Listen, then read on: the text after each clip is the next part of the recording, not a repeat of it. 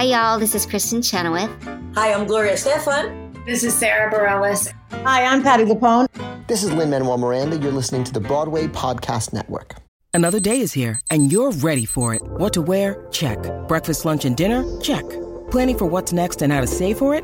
That's where Bank of America can help.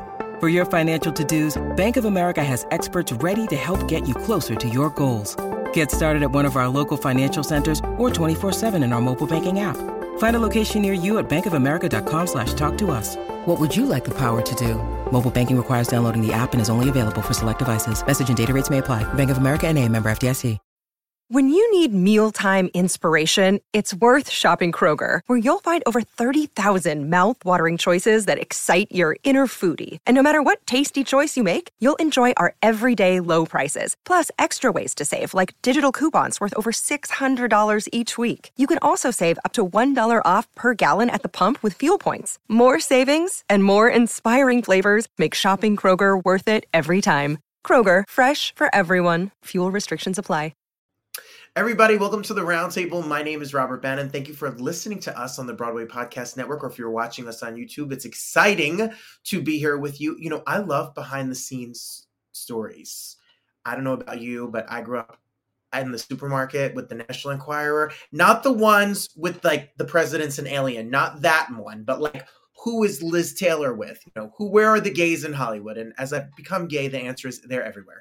And Shelley is here. And you know, Shelley Herman is a writer, Emmy nominated. We watched all of her game shows. I love Supermarket Sweep. I hope she wrote all of the end, you know, the little limericks and the little poems. I hope Shelley wrote them because she could rhyme things like ketchup with what's up and eggs with whatever, you know, she's better at rhyming and writing than I am.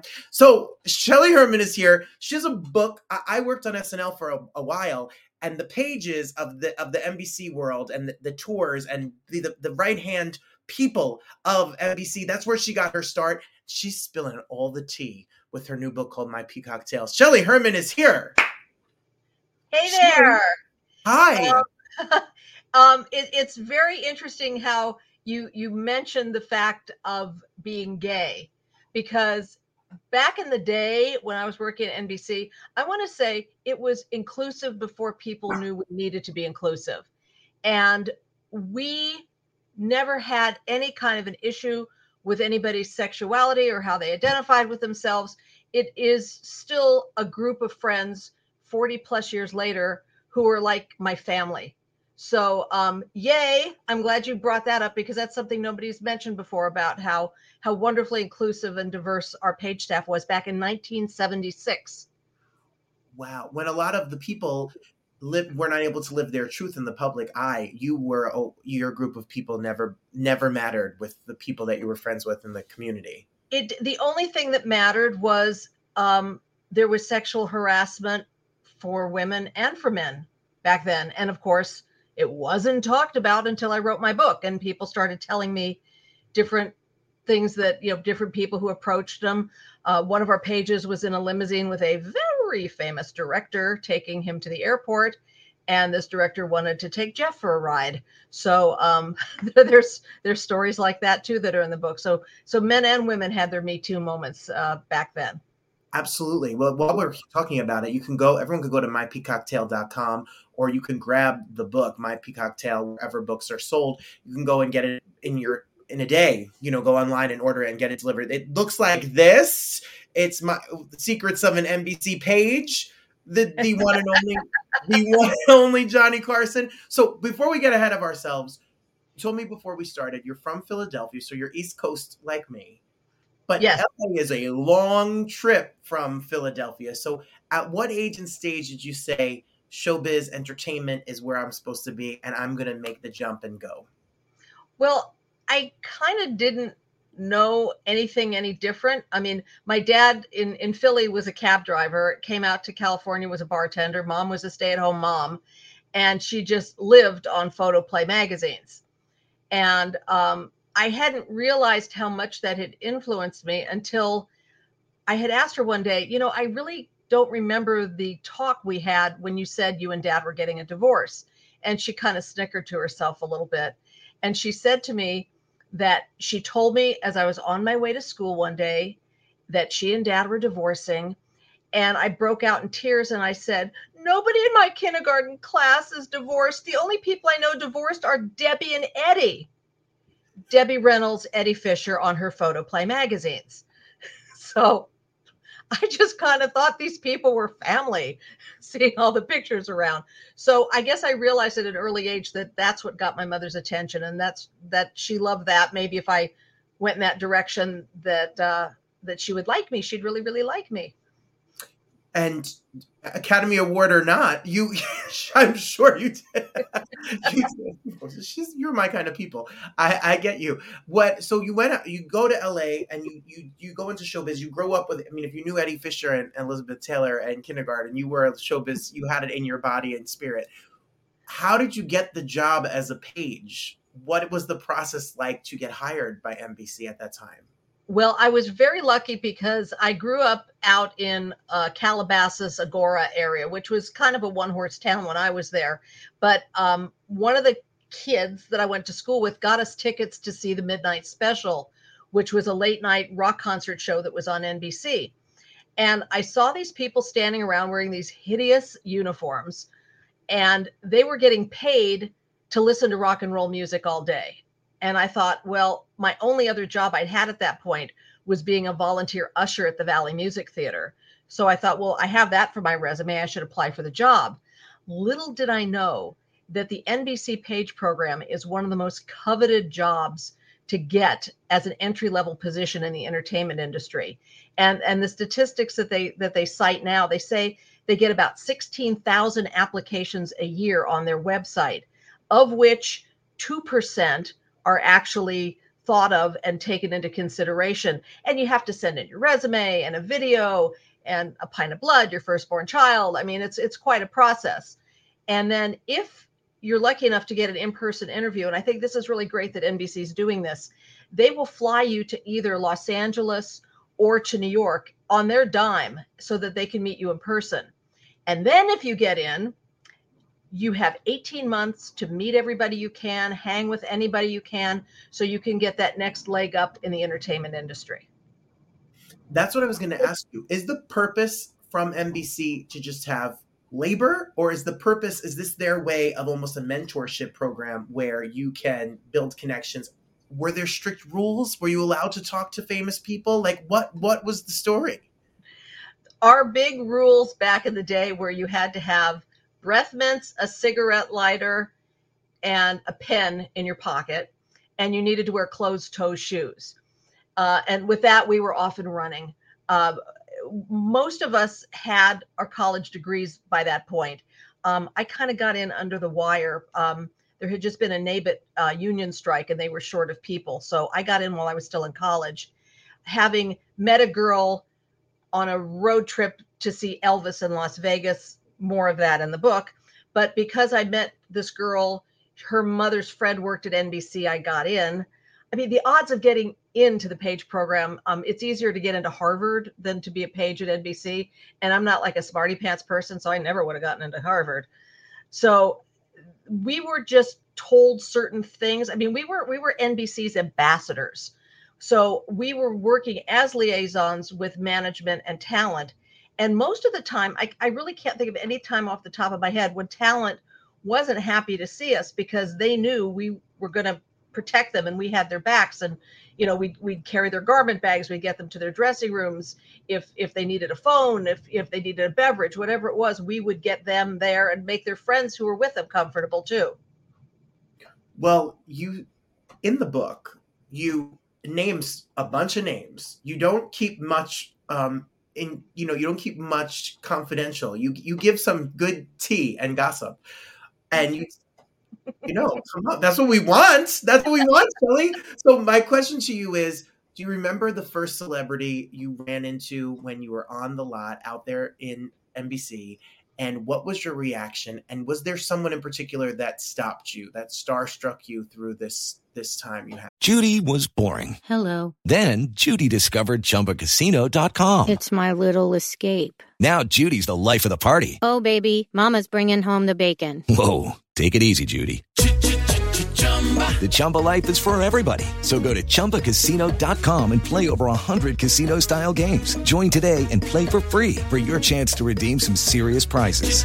chumba ChumbaCasino.com. No purchase necessary. Void where prohibited by law. 18 plus terms and conditions apply. See website for details. Hello, it is Ryan, and we could all use an extra bright spot in our day, couldn't we? Just to make up for things like sitting in traffic, doing the dishes, counting your steps, you know, all the mundane stuff. That is why I'm such a big fan of Chumba Casino. Chumba Casino has all your favorite social casino style games that you can play for free anytime, anywhere with daily bonuses. That should brighten your day a little. Actually, a lot. So sign up now at chumbacasino.com. That's chumbacasino.com. No purchase necessary. VGW Group. Void were prohibited by law. See terms and conditions. 18 plus. As a page. Well, the first celebrity I remember meeting, I, I didn't know she was a celebrity at the time. Um, I saw this woman carrying a garment bag and and she had the big rollers in her hair and the scarf and and the dark glasses and she was like this big around. And um, so I helped her carry the garment bag over to where they were doing Hollywood Squares. And I looked on the dressing room door as I dropped the stuff off, and it was Janet Leigh. And when she came out of her dressing room with her hair done and the makeup and everything, yeah, there was Janet Leigh. So that was the first one. Um, having to say who just like stopped me dead in my tracks, um, I tend to be somebody who politically and socially is a very liberal person. I gotta say, John Wayne. I mean, wow. I mean, I that's not somebody I would normally think I would have been impressed by, but he was so kind and um, he was ill at the time and he was there doing some work on an NBC special and he came out and greeted the tourists and shook hands and I just thought that was so gracious of him. Uh, Jimmy Stewart, Bob Hope, Johnny Carson, Dick Clark. Um, uh, there was another encounter that that kind of I get teary eyed thinking about it now. There was a woman uh, comedian named Totie Fields, Mm-hmm. and the scent in her hat, like she right, she would wear the. I'm not sure. Well, that was Min. I think Minnie Pearl. Pearl, but Totie Yeah. Field- Okay, all right. Actually, met Minnie Pearl too, but that was many years later. But uh, Toady was a heavyset comic, kind of like a female Don Rickles. She kind of had that bulldog attitude, and Totie had uh, gone in for plastic surgery against all her doctor's wishes because she was diabetic. And as a result, she had to have a leg amputated. And this woman was a very, very beloved woman in this town. And when she was well enough, she was invited to be on Hollywood Squares. And they brought her in and she was in a wheelchair, but she her hair was done and she was all put together and they got her out and they wheeled her down the hallway into the studio and everybody just stood there and clapped for her and she's weeping i'm weeping um, it was just one of those really wonderful moments that I, you know i'll never experience something like that again it was um, very touching So, what was your beautiful story? What was your day to day life? That what shows were filmed there? What was your job when you showed up to work? Well, the shows that were filmed there primarily taped. Uh, at the time I was there, um, on it's on stage one was the Tonight Show with Johnny Carson. Uh, usually on two there would be um, Sanford and Son, or any of the game shows like Hollywood Squares, Password was being done there. On uh, two was Midnight Special. All the big variety shows were done on stage four. So um, Van Dyke and Company was there. Chico and the Man with uh, Freddie Prinze was was done there at the time I was there. Lots and lots of TV specials. Um, in the book, I talk about a time when when one of the pages who was answering the phone in the hallway, that was one of our jobs. We would be assigned to a TV show, and um, one of the big no nos in show business is you never interrupt a taping. You know, unless the building's on fire, you just don't interrupt a taping. And my friend Jim got a phone call while working on a Johnny Cash special from the governor of Utah. And he said, May I speak to Johnny Cash, please? I'm calling because Gary Gilmore is about to be executed and wants to talk to Johnny Cash. So Jim runs into the studio and he's like, Stop the tape, stop the tape. And everybody's like, What, what? And he whispers in Johnny Cash's ear. Johnny sets his guitar down, walks out in the hallway, holds up taping for 45 minutes because it seems that uh, Gary Gilmore and Johnny Cash had been talking before and praying with each other. And this was his last request to talk to Johnny Cash. And when the taping resumed at the studio, Johnny had everybody have a moment of silence when they knew that Gary was about to be executed. Ooh. I know. I know that's not your typical day at Sears, which is where I worked before I got my job at NBC. oh, seriously. I worked at NBC in uh, what they called the junior bazaar department, and they sold like these polyester maternity frocks that had like a little pattern on them. But when you got close to it, the clothing said, I'm a happy hippo. And that was an maternity blouse. I think NBC was probably a, a, good a good time. So let me ask you about the Tonight Show and Johnny. Much has been written and spoken about. You know, I was born in 83 my my father was obsessed with carson. We bought the dvds and the vhs's and the best moments because they didn't have youtube back then and you could not catch these highlights of these moments that that we can now take advantage and take for granted. What was johnny being there like? And a lot has been written about ed and johnny and the partying and the doc and the and the people and the environment.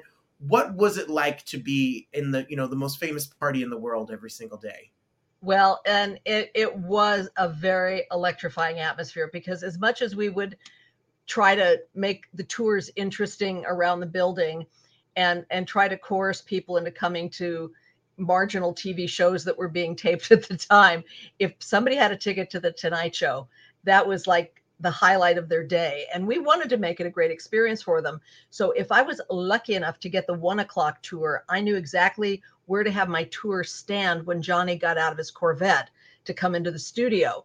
And you know, he wasn't wearing a suit and tie or anything. So it's almost like when you see your school teacher in the supermarket and you go, oh, that's oh. so that was kind of fun for them too. And he would usually say something like, you know, get your money back, the tour is a ripoff. And it, you know, everybody would just love that he would go uh, upstairs to his office, which at the time overlooked Alameda Avenue. And there was like a big glass picture window so he could see out because everything else was so enclosed. They later had to change that office for him because as the world got scarier, they thought that terrorist wise, it wouldn't be a good idea to have a big picture window there because Johnny would be susceptible to, you know, being injured by people that way. So they then moved him downstairs to what was our subterranean page lounge. They converted that for Johnny's office and it had a secret doorway in it. The secret doorway is where he left on the very last show. So when he bid goodbye to everybody, um, he went down to the office and he snuck out a secret tunnel that led to another building that led to where the helipad was. And he got into his helicopter with his wife and they flew to his house in Malibu. And there was a big party that had been planned with Les Brown and the Band of Renown and about 200 people. And it was the, the final goodbye party for Johnny. But I digress. Um, the taping of the show ran like clockwork. We started the same time every day. At first, it was a 90 minute show, then it got cut back to 60 minutes. But Johnny Carson was out the door 10 minutes after the show was done. Uh, not that he didn't care, but he was done. And he had started working like first thing in the morning at his house. He would be writing his monologue there, talking with the the other writers on the show, and you know, saying like, you know, hey, uh, you know, Jimmy Carter did something stupid today. Write jokes about that, or Ronald Reagan air traffic controllers or something. But once he got to the studio, he he figured out where all the jokes would go they'd write them on cue cards, not verbatim, but just kind of key words so that he could say them and it would sound natural. And I didn't get to see much of that because my job was to have my back turned to Johnny while he was doing the monologue and to keep a lookout in the audience to see if anybody was going to rush the stage or had a weapon or was mm. going to be disruptive. So for as many times as I was at the Tonight Show, I I didn't see it that much. Hello, it is Ryan, and we could all use an extra bright spot in our day, couldn't we? Just to make up for things like sitting in traffic, doing the dishes, counting your steps, you know, all the mundane stuff. That is why I'm such a big fan of Chumba Casino. Chumba Casino has all your favorite social casino style games that you can play for free anytime, anywhere with daily bonuses. That should brighten your day a little. Actually, a lot. So sign up now at chumbacasino.com. That's chumbacasino.com. No purchase necessary. VGW Group. Void were prohibited by law. See terms and conditions. 18 plus. With Lucky Land slots, you can get lucky just about anywhere. Dearly beloved, we are gathered here today to. Has anyone seen the bride and groom? Sorry, sorry, we're here. We were getting lucky in the limo and we lost track of time. No, Lucky Land Casino, with cash prizes that add up quicker than a guest registry. In that case, I pronounce you lucky. Play for free at LuckyLandSlots.com. Daily bonuses are waiting. No purchase necessary. Void were prohibited by law. 18 plus. Terms and conditions apply. See website for details. You were a young person in the world, and you were with the responsibility. I read some of the press release uh, for the book, like for security, like a bodyguard, but you're not a bodyguard. No. and we didn't have like the metal detectors or or they weren't looking through people's purses and backpacks uh, back in the day. Again, a little simpler of a time, Yes. but other people did things that helped us too. I mean, there was a time when we were taping a, a variety show for Richard Pryor, and it's detailed in the book more, but it was it was a mess because as one of the pages said, they must have flown over LA in a helicopter and dropped tickets to the show because it was an overwhelming crowd. People waited five hours in line because Richard wasn't feeling well to tape yet. And then when they started to load the audience in, Richard said he just wanted to have black people sit in the first three rows because with the bright studio lights, you really can't see the whole audience. But he wanted to see what he considered to be friendly faces in the first three rows. So his friend, Paul Mooney, smart man, because this could have been a very, very scary riot or something going on here with, with people.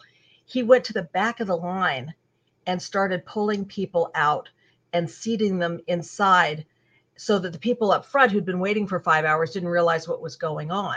So so Paul helped us a lot. Conversely, when the Bay City Rollers were doing Midnight Special, uh, they gave the pages just a rope to hold on to to try to keep the girls off the stage and try and and at one point the pages one of the, the page supervisors just said drop the rope let's get out of here. And uh, they they i mean one of the girls got punched in the eye. Uh, my friend jim had said to me you know he, i said they put out an apb and all page bulletin and we all ran to try to help and i'm like five foot nothing 110 pounds and jim stands in front of the door and says don't go in there you'll get killed. So you know the production company didn't help us that time uh, but um, no the police came and made a report. It was it was fine later. Uh, it was, of course, it was fine late, but as we're talking, make sure you go to the website, mypeacocktale.com, or go order the book. While we're talking about it, and you could read and get the full scoop, the full in depth stories of all of these stories. So, I, I there's some story about looking for Frank Sinatra. Is that is that a story? That's a good one. Yeah. Um, I tend to befriend senior citizens. I didn't have grandparents growing up, so Yeah. I there's a place in my heart for them. And there was a lady named Sadie O'Sullivan who would come to all the tapings of Hollywood Squares and Sanford and Son. Uh, Redd Foxx thought that she was his good luck charm, and every once in a while he'd slip her like a hundred bucks, and it was really sweet. And she was in her 80s when when I met her. Uh, she asked me uh, while we were waiting online what all the hubbub was going on at you know the Tonight Show, and I said, "Oh, Frank Sinatra's there," and she said, "You know, Frank bailed me out of jail once," and I said, "Oh, tell me about that, Sadie." And even though her last name is O'Sullivan, she was uh, she was a Jewish woman who made a mistake and married an Irishman, as she said. Uh, so she never gave up the O'Sullivan name, but she saw that there was going to be a luncheon for the American Nazi Party at a hotel in her neighborhood. So she went over to that Nazi luncheon and hit a Nazi with her purse and got arrested. So while she's in the prison getting processed, um, they said, "Okay, Sadie, you can go." And she says, "Well, nobody knows I'm here." And he says, "Well, your your bail's been posted." And she got a telegram that said, "Way to go, Sadie. Love, Francis Albert." Fran- Frank Sinatra, Francis Albert Sinatra. So she said, "I never had a chance to thank Frank for bailing me out of jail." So again, okay, you're not supposed to disturb the talent or interfere with anything, but just before Redd Foxx is ready to go on to tape Sanford and Son, I knocked on his dressing room door, and I don't think he expected to see a perky little page. And he kind of looked at me, and I told him the Sadie Sinatra story. He stopped the taping of his show, took Sadie backstage to meet Frank. She was able to thank him, get an autograph, go on her merry way, and um, I gave her that moment, and and so did Redd, for that matter. I'll give him credit for that too those these stories are incredible because it's, it's it is a time gone gone by. You know, these are icons that will live forever and ever. And the biggest stars of, of, of uh, in history are literally all detailed in your book from your experience there.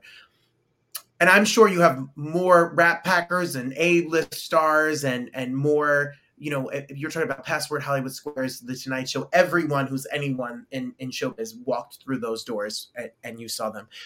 What was the transition like when it ended? What was your goal in los angeles in la and in this business? And then how did you get there? And did the page program help you make the connections that it said it was going to. Absolutely. Um, my goal was to keep working. That was that was that was my main goal. I, I don't know if i was totally focused at that point.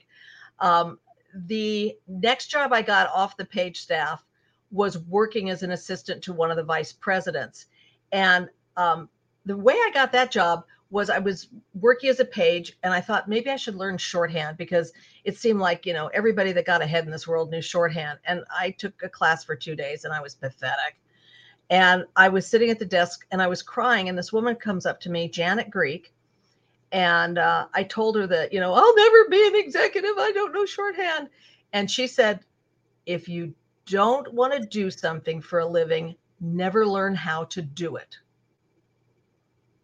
And that to me was mind blowing because it, meant, it meant I had choices that I didn't have to do all the things that we were told girls had to do to get ahead in showbiz.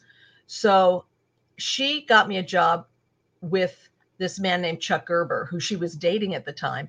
And she figured if I was his assistant, that I could like hear if any girls were calling him or find out what his calendar was and I could clue her in if he was cheating on her. So that's how I got my my first job off the staff. I then later got jobs. Um, I was working at Lorimar at the time when they had the whole Who Shot JR stuff going on on the show Dallas. And um, one man that I had met in the hallway at NBC, I just thought he was like a, a, poor schlub of a guy. And it turned out he was a big shot manager by the name of Jay Bernstein. And Jay handled Farrah Fawcett, Suzanne Somers, Linda Evans, like all the, the hot blondes. And years later, when I was looking for a job, I called Jay and he'd remembered me from being a page. And I got a job with him.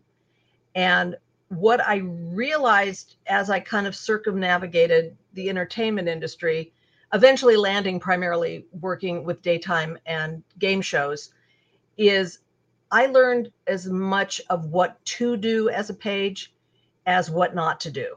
Mm. And those are the lessons they don't teach you in college. You know, mm. you really, it's a school of hard knocks and polyester.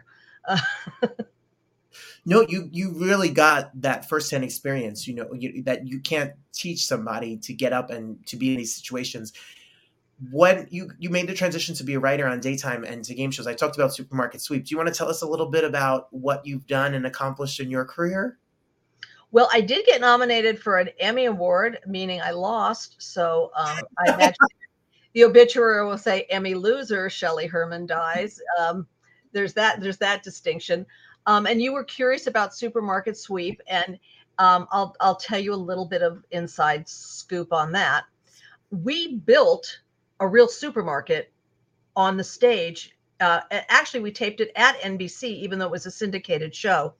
Um, in the space eventually that Jay Leno did the Tonight Show and Ellen DeGeneres did her show. Uh, that was the studio we used. Everything in the supermarket was real to the point that we had to be careful with the things that were perishable because they'd get cockroaches in them. And then in the case of the laundry soap, um, because people kept breaking the container that the the the, the powdered uh, laundry soap was in, um, and it started getting expensive to replace that. Um, they started filling it with rice because rice was cheaper to fill it with to get the right heft for it. And then um, I guess they sold all the supermarket stuff off to like a wholesaler someplace. And somebody put the laundry soap in their washing machine and it got all clogged up because of the rice and everything. So after that, we couldn't sell our stuff afterward to people. You know, we just had we had to get rid of it for safety reasons. So did you write the the some of the the, the rhyming clues that got you your big winnings? wrote the rhyming clue, wrote the puzzles at the beginning of the game. I mean, the whole idea of supermarket sweep, it wasn't supposed to be like Jeopardy. You know, it wasn't supposed to be a brain buster that way. We wanted people to accumulate time because the whole point of that show was to run around the supermarket with that cart doing your hunting and gathering. Oh, here's another secret. Um, in the section that had all the meat and the chicken and the ham and the pork, all of that was fake and the reason for that is when they did Supermarket Sweep in its first incarnation in the late 60s, and they had ladies running around with their pearls and high heels with their, you know, doing the, the shopping. When they would pick up the packages of meat, the, the juices would get all over their clothes and it would start to get a little uh, stinky after a while from having all the meat in there. So Al Howard, who created the show, went down to Mexico and had um, fake meats and chickens and you know wings and legs and things made up so that they could be reused over and over again and not you know damage people's clothing. This is fascinating to me shelly well and also the sweeps themselves even though they were done live to time we had like five different camera people around this supermarket shooting it and we edited that down to what you eventually saw as the sweep. And then um, the announcer Randy West would come in and he'd be at a post production facility and he would um, I would write the script for what Randy was to say. And there was certain language that Al Howard the, the owner of the show liked. He went down for Bartoli uh, Bartoli oil and came up with you know so there were certain phrases that he wanted to have be repetitive to keep with the rhythm of the show and the identification of the show so um, I, so I would I would screen all the the, the sweeps and then write the copy for them, and uh, and there and yes, there is a blooper reel.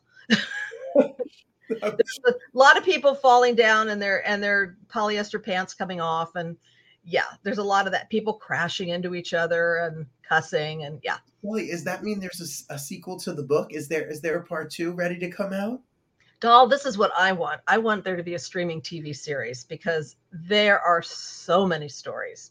And you know think about it as we were a bunch of 20 somethings who came from all over the united states with different life experiences all kind of being thrust together in this rarefied atmosphere. And we kind of just had to take care of ourselves and and hopefully do a good job. And you know some of the people didn't stay in the entertainment industry Mm-hmm. Some did, some had massive careers off of it.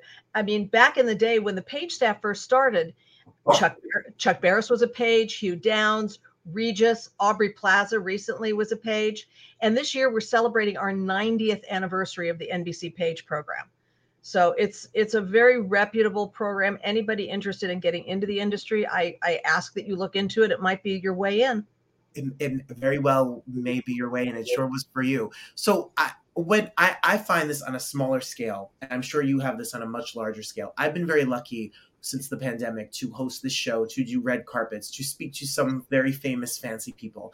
And it's very hard when you turn on television or you're walking in the store and you see a magazine cover or you go to the movies and you see someone you got to interview or talk to or know, or for me, doing a show uh, mostly about Broadway, going to a Broadway show and saying, oh, this person, it feels like make believe. It feels like you're telling truth in your life and it cannot be real. How often are you with your friends and you say, Am I really, is this really my life? Am I really, this really happened to me? You must see people or people pass away or people have news and you know them. You've spent time with them. You have a story that goes with everyone.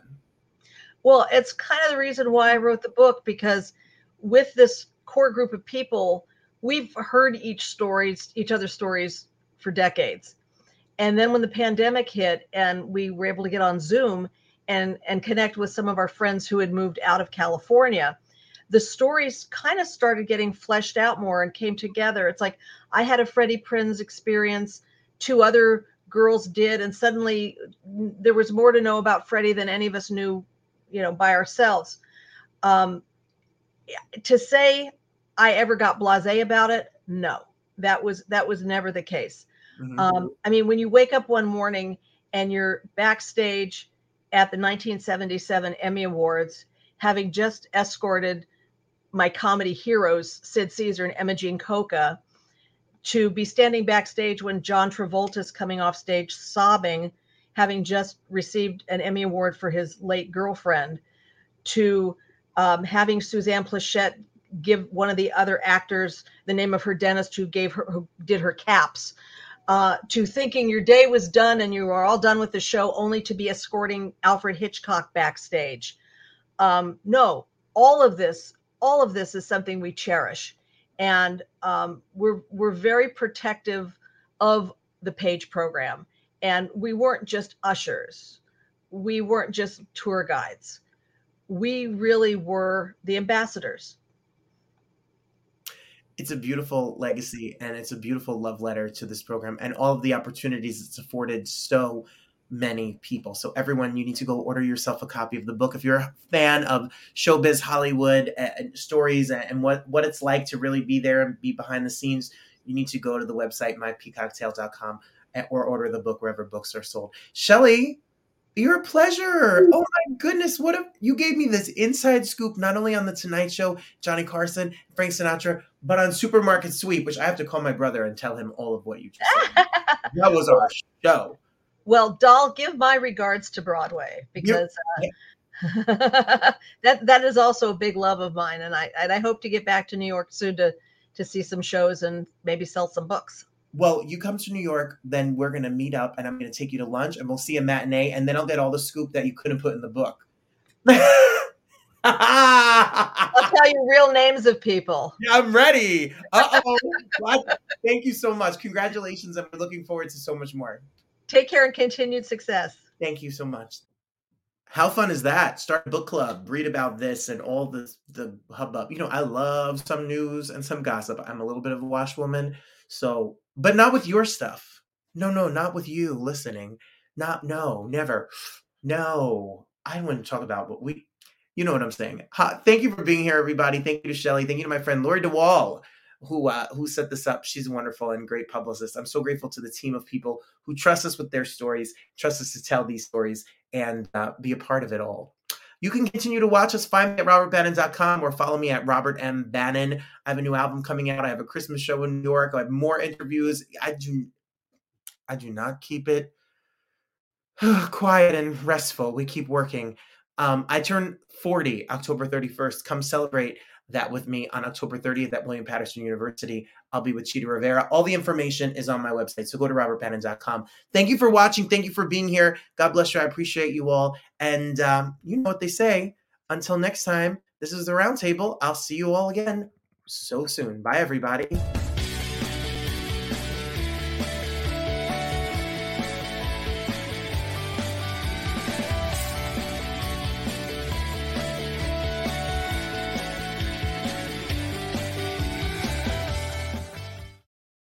Hey, it's Leslie Odom Jr. here on the Broadway Podcast Network to tell you about the Rise Theater Directory, a program of Maestra Music. Rise is a national online resource designed to connect and empower backstage and administrative and creative theater professionals from underrepresented backgrounds.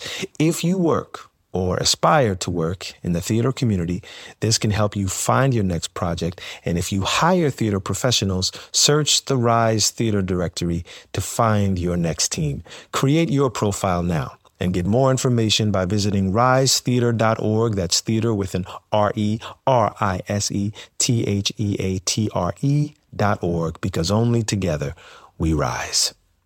With lucky landslots, you can get lucky just about anywhere. Dearly beloved, we are gathered here today to. Has anyone seen the bride and groom? Sorry, sorry, we're here. We were getting lucky in the limo and we lost track of time. No, Lucky Land Casino, with cash prizes that add up quicker than a guest registry. In that case, I pronounce you lucky. Play for free at LuckyLandSlots.com. Daily bonuses are waiting. No purchase necessary. Void where prohibited by law. 18 plus. Terms and conditions apply. See website for details.